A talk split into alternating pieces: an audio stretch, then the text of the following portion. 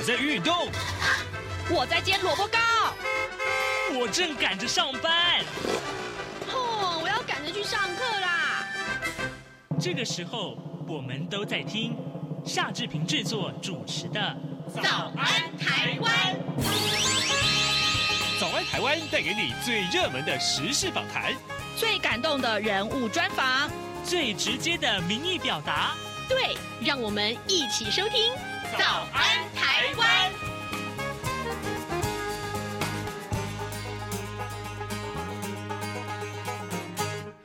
台湾！我是夏志平。今天是二零二三二四年的一月三十号，星期二。咦，今天志平为你邀请到美国之音白宫记者黄耀毅亲自来到我们的节目现场。我们要请耀毅为我们分享，哎，最近这段时间他。观察到的美国总统大选的初选啊，呃，几位候选人他的这些观察，当然了，呃，在台湾选后啊，其实也有很多的呃相关的一些呃跟美国的连接的关观察，我们也邀请耀义为我们来呃这个呃一块儿分析啊。好，我们在呃这个台呼过后，我们就请您收听今天的访谈单元。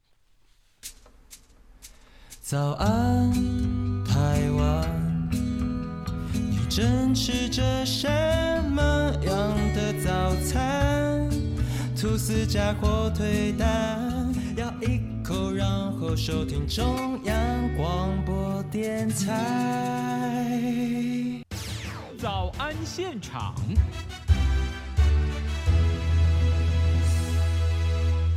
这里是中央广播电台台湾之音，您所收听的节目是《早安台湾》，我是夏志平。各位，每个月咱们都要跟美国之音。白宫记者黄耀义连线一次，不过这个月咱们不连线了，因为他亲自回到台湾来了。嗯，我们今天非常欢迎耀义来到节目的现场。耀义，早安！视频早，这次是真的早，我们在同一个时区。那各位央广的听众朋友们，大家早，我是黄耀义。是，哎，这个呃，台北的空气啊，让你这个嗓子听起来有点累啊，怎么回事？就忙过敏了。哦，台北市的这个呃。空气当中的悬浮粒子可能比较高一点，嗯、所以我的身体比较不适应。好，没关系，待会儿这个你的音量可以让我来控制，您放心，这尽管舒适为原则啊。要以，我们还是跟你聊一聊啊，这个跟台湾的总统大选有关的话题啊，因为啊，呃，就在这个总统大选的结果出炉之后，隔天啊，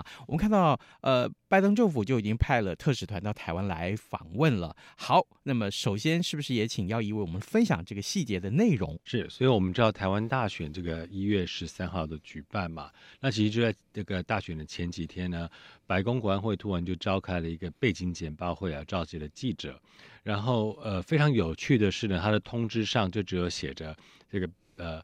background briefing on Taiwan，嗯，也没有讲台湾什么，那基本上其实呃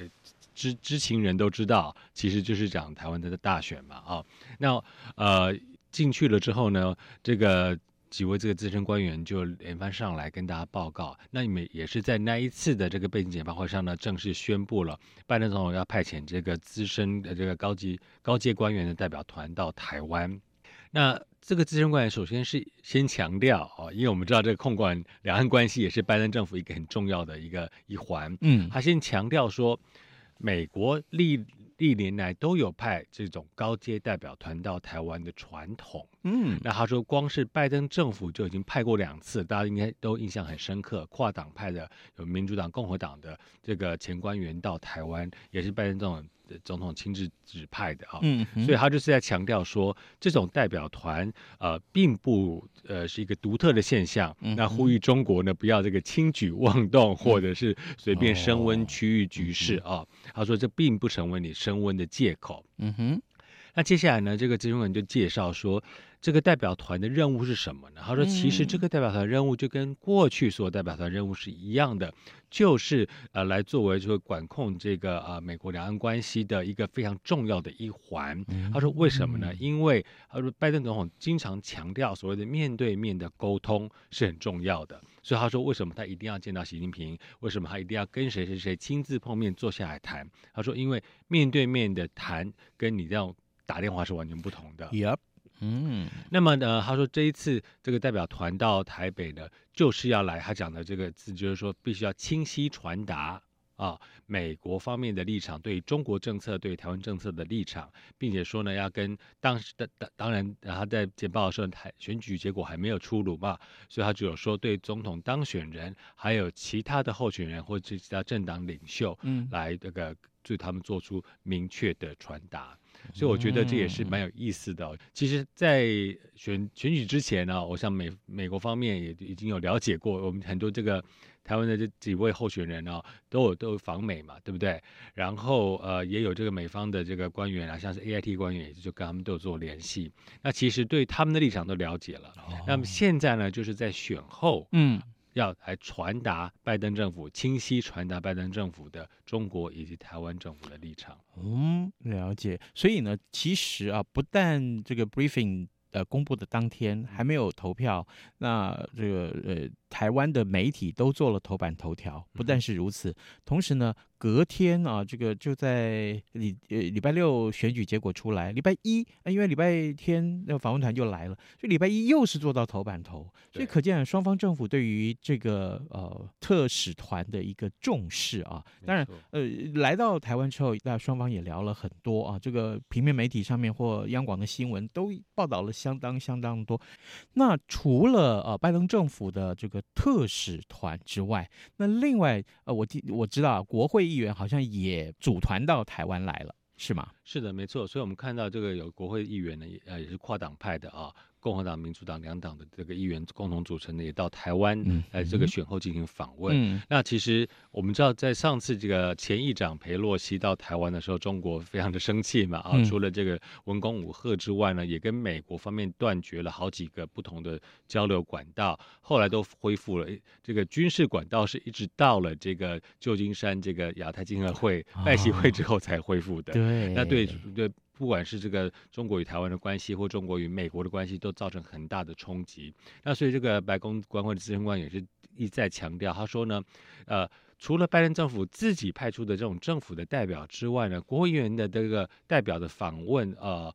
出访国外国其实是更加寻常的事情。嗯、那这也是行政部门管不到的，因为他们是民意代表、嗯、哦，这不是说白宫叫你不能来或叫你要来的。嗯，那所以说这个就部分就是说。国会议员一旦想要去到某个国家，例如说，呃，到台湾的话呢，那这个国防部还有这个就会做风险的这个评估，然后会跟议员。告诉议员说，如果你出访的话，啊，你可能要注意哪些事项啊，或者是可能会造成是哪些影响，请议员自己来做评估。那议员评估如果觉得说好，我要去，那么这个美国政府就会来协助，例如说这个安排专机或者是安排行程等等，这样。哦，原来如此啊，当中的运作啊，这个各位听众也许听到要义。的解说就明白了啊，呃，各位听众，今天早上志平啊，为您邀请到美国之音白宫记者黄耀毅啊，来到节目当中。过去啊，我们都是每个月的连线啊。那么这一次这个耀毅回台省亲啊啊，所以呢亲自来到央广来上节目。我们除了感到非常的荣幸之外，就是真的看到要义啊，这个各位听众，这个有很多听众其实私底下去问这个呃志平说，哎有没有要义的这个脸书啊？有没有要义的 WeChat 啊？这个想要跟要义呃成为粉丝哈。好，这个你看要义这个有了，有了社社群网站什么。脸书啊，擦平台啊，啊，真的，现在连最新的那个啊，IG 也有，连那个什么最新的 Threads 也有。你知道，你知道最近台湾最流行 threats 怎么说吗？脆，对，他们说成你脆了没？你脆了没？好，所以那我宣布了，我我有在脆，哦，你有在脆，所以你是脆友，我也是脆友。好，呃，台湾的呃大选已经结束了，这是呃今年全球有四十场的重要。选举当中，台湾是真是第一场最重要的选举。可是美国今年年底也有选举啊。呃，我们在节目中曾经也跟大家报道过有关于美国总统大选呢几次的初选。那么到目前为止，耀毅，我想请教你，爱荷华州已经初选过了，然后呢，新罕布夏州也初选过了。当然，结果如何呢？呃，这个有谁退出了，或有谁坚持着？对，所以在共和党方面呢，因为我们知道民主党这方面呃似乎就是拜登总统一路领先，他虽然党内有一些少的啊、呃、挑战者，嗯，但是呢呃都没有办法撼动到他的地位，嗯，那么当然他党内在民主党党内呢对对拜登总统的这个怨言也是不少了，哦，有的人就是当然觉得说呢，哦、呃。或许觉得他做的不够好，嗯，但有些人呢是觉得说，哎，你不够在在某些议题上你不够前进。例如说，有人觉得说，好，你有做环保，你有做这个可再生能源，但是你推的不够远。比如说，你现在应该强迫大家都要用电动车或之类，嗯、对，就是我们知道有些有些人是希望说能够一步就把这个事情做到位。那拜登那他是循序渐进，还、嗯、还因为他也得跟比如说能源产业、跟汽车产业等等做协调嘛。另外，当然就是说这个以色列跟这个哈马斯的这个战火的时候呢，嗯，很多。呃，穆斯林或者是这个支持这个巴勒斯坦人啊，不是支持这个呃这个恐怖组织的，而是支持巴勒斯坦平民、嗯、或者巴勒斯坦这样子的一个组呃一个一个组织要有他自己政治权利的人呢，嗯，就认为说你拜登政府。怎么可以一面倒的支持以色列？哦、那所以后来我们看到拜登政府最近也慢慢的有比较转向了，例如说他们也会批评以色列的一些做法，认为说，嗯、哦，这有可能就是我会伤害到平民啊，或者是怎么样。嗯、那呃，在这个巴勒斯坦的方面呢，拜登政府也是尽量希望能够去斡旋跟协调。还是希望能够回到以前所谓的两国方案，让巴勒斯坦有自己生存与建国的空间。是，但现在看起来是非常 非常哦，八字还没有一撇了，因为现在打成这个样子啊，还不知道未来加沙地带对结果会是怎么样。所以拜登内部即使是说他现在的声望比较高的，但呃，他内部还是很多挑战者，甚至是说这些民众到时候如果不开心的话，他就觉得那我就不投了。那不投也是会造成影响的啊、所以这是我们可以来观察的。是。那么在共和党方面，我们当然看到了这两个州的初选之后呢，虽然之前的共和党每一次辩论、党内辩论都没有参加，但是呢，川普还是一路遥遥领先啊。然后他，因为他也觉得我不需要坐在那边跟你辩论，因为我的民调就是这么高。那现在呢，原本在挑战的另外一位这个佛州州长 DeSantis 已经是退出了。嗯嗯那他也宣布他来这个背书川普，当然很有趣，是他在辩论场上也嗯，他从一开始在参选的时候呢，他是呃尽量不批评川普，因为他其实想要吸引很多川普的的选民来投给他，那他尽量也做很多的政策，就是说。呃，例如说，在这个限制什么同志的权益呀，还有一些很多其他的呃教育方面等等的东西，他是走比较保守派的路线。嗯，但同时呢，他在呃，例如说，他对佛罗里达州一个很重要的一个企业叫迪士尼，对不对？嗯、迪士尼乐园啊，嗯、迪士尼的整个啊、呃、这个世界啊。但是因为迪士尼，他就批评，导致批评迪士尼说：“哦，你这个都是所谓这种什么多元思想、左派思想什么什么的 电影当中，怎么会有放入同性恋啊？或者是说，呃，你们在园区对员工怎么样怎么样啊什么的？后来就把跟迪士尼杠上了，后来也最后也把迪士尼原本享有的一些很多的免税，还有一些优惠等等，嗯，都取消掉了。哇哦！结果这反而造成共和党内部的一些传统共和党人的这种质疑，因为其实共和党是一个重商的党。”他比较是跟资方密，比关系比较密切的，所以如果你去看美国商会当中，其实很多是共和党人，他们希望推动国际化的这种贸易，因为他们希望能够把美国东西或者是做生意能够卖到全世界。那他们就说，等一下我们是重重伤的，你怎么去打资方呢？所以就觉得对迪三德斯呢，在这方面好像因此又。对，得到某一些部分共和党人的这样子的一个一个不高兴，这样子，嗯、所以我们看得出来，就是他有点进退两难的情况之下，他的民调也一直上不去，哦、所以他现在呢，就等于是宣布退出了，支持川普。嗯、那当然比较尴尬的是，他后来一开始他不愿意批评川普，后来在这辩论场上，他也是稍微会这样。一些就是批评川普的话，但是、嗯、呃，不过我想这如果他真的想要当副手的话，我想也不会影响到 川普想要当副手了。啊、那么在这个海利的部分呢，呃，他是在这个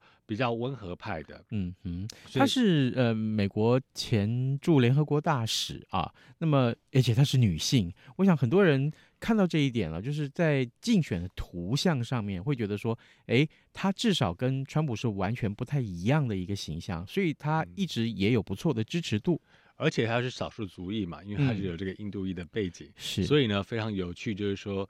呃，我们也知道在共和党里面经常比较是所谓的白人比较容易受到注目啊、尤其是男性。那所以如果说今天他，如果你去看这个国会议员的组成分子好了，你知道说，如果你看共和党的这个名单啊，就是北下下全部都是白白的，嗯、然后有几位这样少数主义的，然后再去看民主党的名单，哦，诶、嗯，黑人、亚洲人什么什么人，什么都有，拉丁人都有这样子，对，哦、所以就是有这样子的一个呃政党的这样一个光谱，嗯，嗯那。海莉跟这个川普他们在很多国际事务上、内政事务上的话，但海莉是比较温和派。嗯，比如说堕胎的部分，海莉就有讲说，他说其实他也是可以，身为女，尤其是身为女性的立场，他认为说在某些情况之下，应该是可以被允许啊来来进行堕胎的。嗯，那么所以他也不赞成现在在某些比较这个呃所谓比较保守、极端保守派的共和党的极端要退。推全国性的这种禁止堕胎这样的禁令，那川普他就是像堕胎，他就是要模棱两可啦，嗯、因为他也没有很明确的说要怎么样。当然，他也说保护生命，就是 pro life，嗯啊，但是他其实有人说他私底下其实也还好，那、嗯、他很多的台面上的一些的做法是讲给选民看的，嗯，嗯所以有点选举语言语言的感觉。是，那当然他当选之后就会照。他 他答应选民去做这样、嗯，至少他当年那个提名的大法官，嗯、让全就美国这个呃禁止堕胎的这件事情，其实，嗯、我想很多选民是留下很深刻的印象。对对对，所以我相信这件事情，这个大法官也会让当年支持他跟反对他的选民会进一步来思考，因为有一些。呃，支持他的选民呢是认为说，嗯啊，事情不会走到那么极端，嗯、他只是说说而已。是，有些人是真的想要，就是说好、嗯、啊，这那当然这次他会继续支持川普，说好，那我们下一步要再推的更下一把把什么东西再来推翻掉。嗯，那有些人就说啊，没想到真的他把它推翻掉，我也说他只是说一说，或只是推动而已。嗯，那所以这些人就会重新思考，到底这个川普呃，如果再次当选，对他的意义何在？嗯、那么，在这个外交政策方面呢，我们知道，呃，海利当然还是，尤其他担任过联合国大使，是，他也曾经公开的讲过，他说，像中国这都是在看，嗯，中国在看美国在以色列对哈马斯，中国在看这个美国在这个呃俄乌战争当中是打算怎么做，那接下来呢，中国才会决定对台湾怎么做，嗯、所以呢，这个部分是很重要的。那海莉的立场是这样子，那川普的立场呢，就是 我们也知道他。在以色列方面，他跟这个以色列现任总理啊内塔尼亚胡关系非常的良好，他们两个人私交也非常的好。嗯嗯、那呃，他应该就是会这个百分之百啊，完的完全支持以色列。那目前现在有我们知道，针对拜登的做法，很多批评的是一些说啊。可是巴勒斯坦人也应该要有一些生存空间，是不是？是那他们原本的这样建国的理念、两国的方案等等东西，也是要尊重。甚至说，即使是在战火的同时，联合国宪章里面的一些人道的这个救援的，或者是一些的呃战争法的这些法令，也是应该要来遵守。那。川普可能在这方面呢，他就是比较会去支持以色列的立场。嗯，那么在乌克兰方面也看到了，川普说：“哦，我上任第一天就会解决乌俄乌战争。”嗯哼，嗯哦，对。结果，然后乌克兰的总统就有点吓到，因为他就说：“如果你这样子，如果你第一天就要解决的做法是要把乌克兰就是直接卖给俄罗斯的话，好，或是说呃，你跟呃让。”乌克兰总统跟这个呃俄罗斯总统坐下来谈，然后直接说好哪个部分就割让或怎么样，那这个乌克兰是无法接受的。当然，川普没有讲他怎么做，嗯、但如果你要在第一天就一天之内就让普京放弃侵略，嗯，那好像没有别的做法。所以乌克兰方面对这方面一直是很紧张的。对对，哦、那所以说，如果说照这样子说法的话，我们知道拜登总统自己曾经也说过，就是俄乌。还有这个以色列这个东西，其实都是民主对集权，或者是对这种恐怖分子的一个征战。嗯，那他也说过，就是中国这方面其实也都是在关注。嗯、那其实美国一直在印太地区是保留实力，希望说如果不希望亚这个亚洲地区出现任何的纷争，那所以呢，还会希望说，如果在那。那两个地方能够控制住的话，或甚甚至是取得胜利的话，那对于这印太地区的和平稳定是会有很大的帮助的。哦，那所以拜登政府立场会是这个样子。那如果川普他的做法那个样子的话，当然，呃，我们知道很多的学者每次对他的政策就是很难去做出一个明确的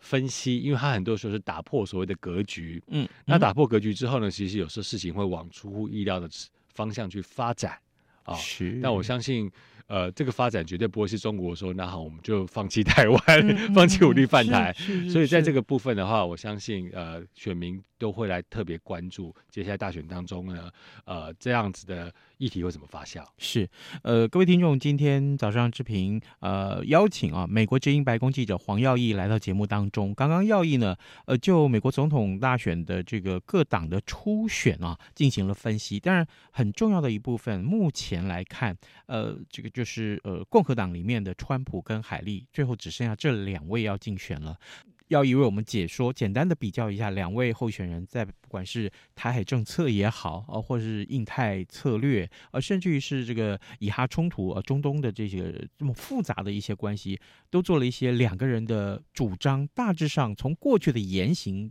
呃来看的话，大致上有什么不同？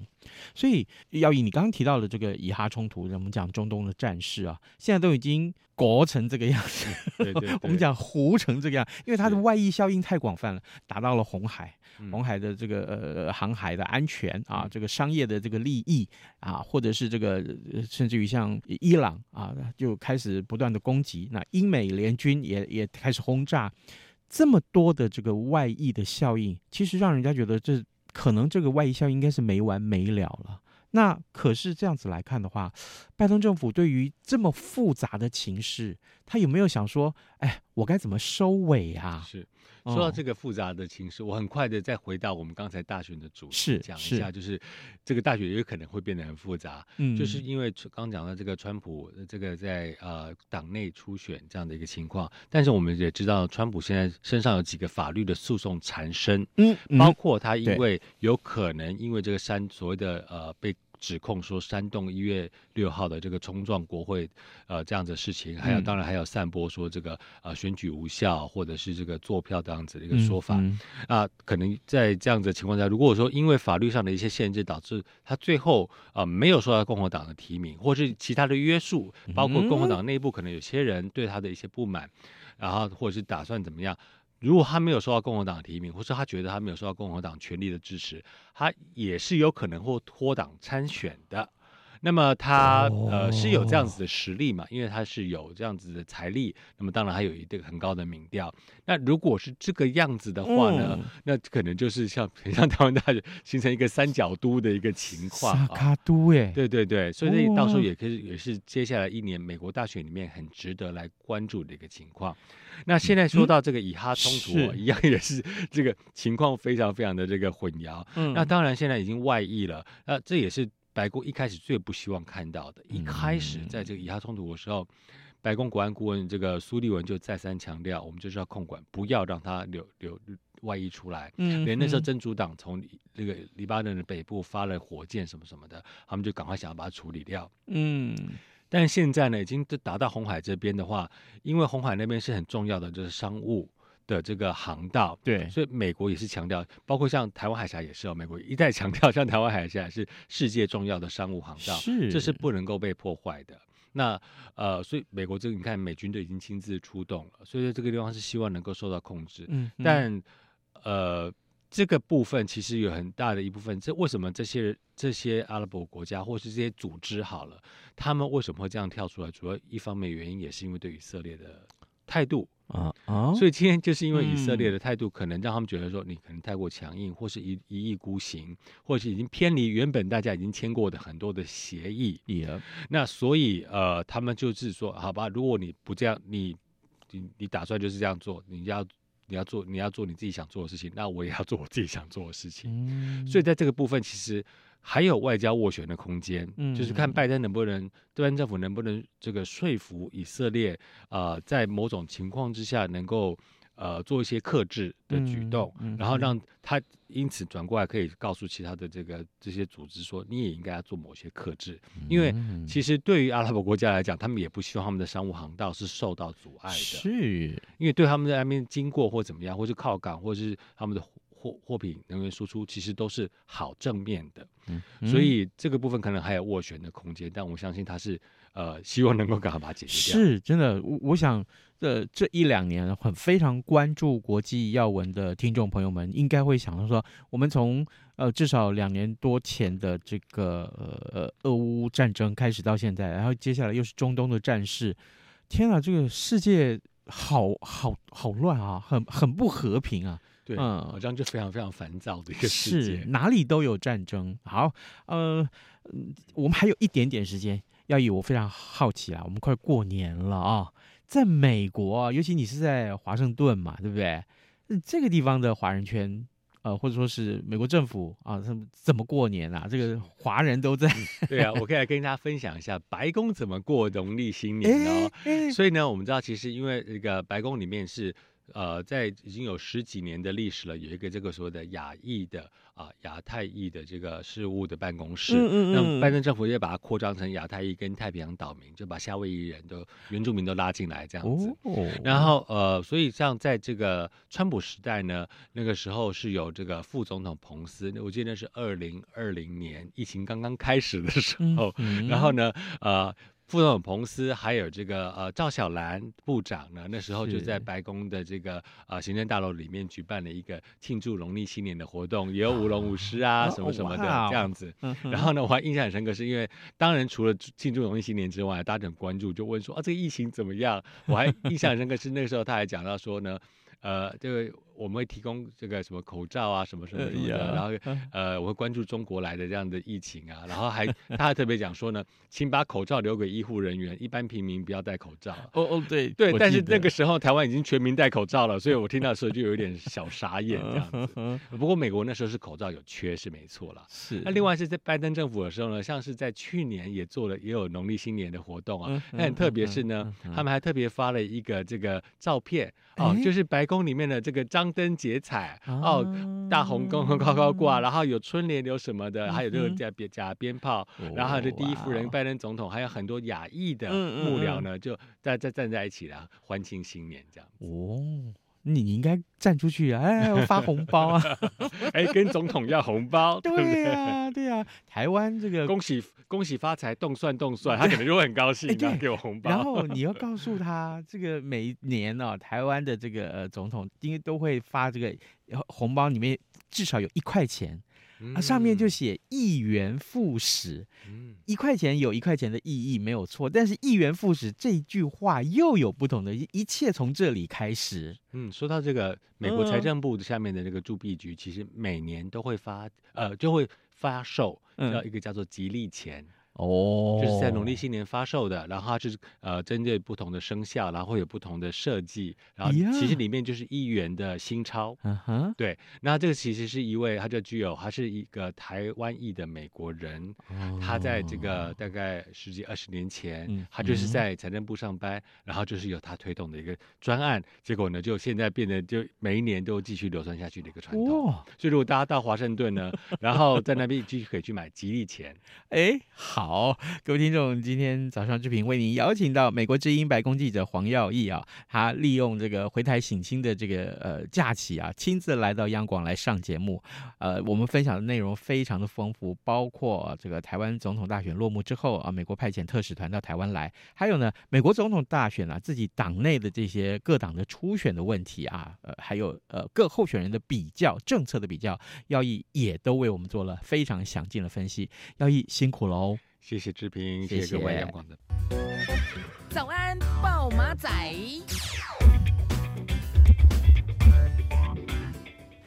好的，今天节目最后这一点点时间，我们来看一看《中国时报》和《自由时报》上面的头版头条呢，呃，不太一样啊。《自由时报》头版头条跟《联合报》是讲的，通通都是这个终结蓝线核定，因为这当中有很多呃各家媒体的一些政治的分析。啊，《中国时报》上面提到是最后决战，就是抢白票蓝热冷。绿冷啊，这是国会的龙头改选的话题。这个话题呢，事实上志平在节目中多次曾经邀请专家学者为您分析了。那么礼拜四就要投票了，所以呢，呃，礼拜五可以的话，礼拜五我们再来做详尽的分析啊。今天节目时间也差不多到了，志平感谢大家可以上到央广的官网来浏览新闻，也透过 Podcast 或者是我们的官网来收听《早安台湾》，也欢迎您为我们来按个赞好吗？谢谢您，就祝您有愉快的一天，咱们明天再会喽。反正过了十二点，好多一样被丢弃。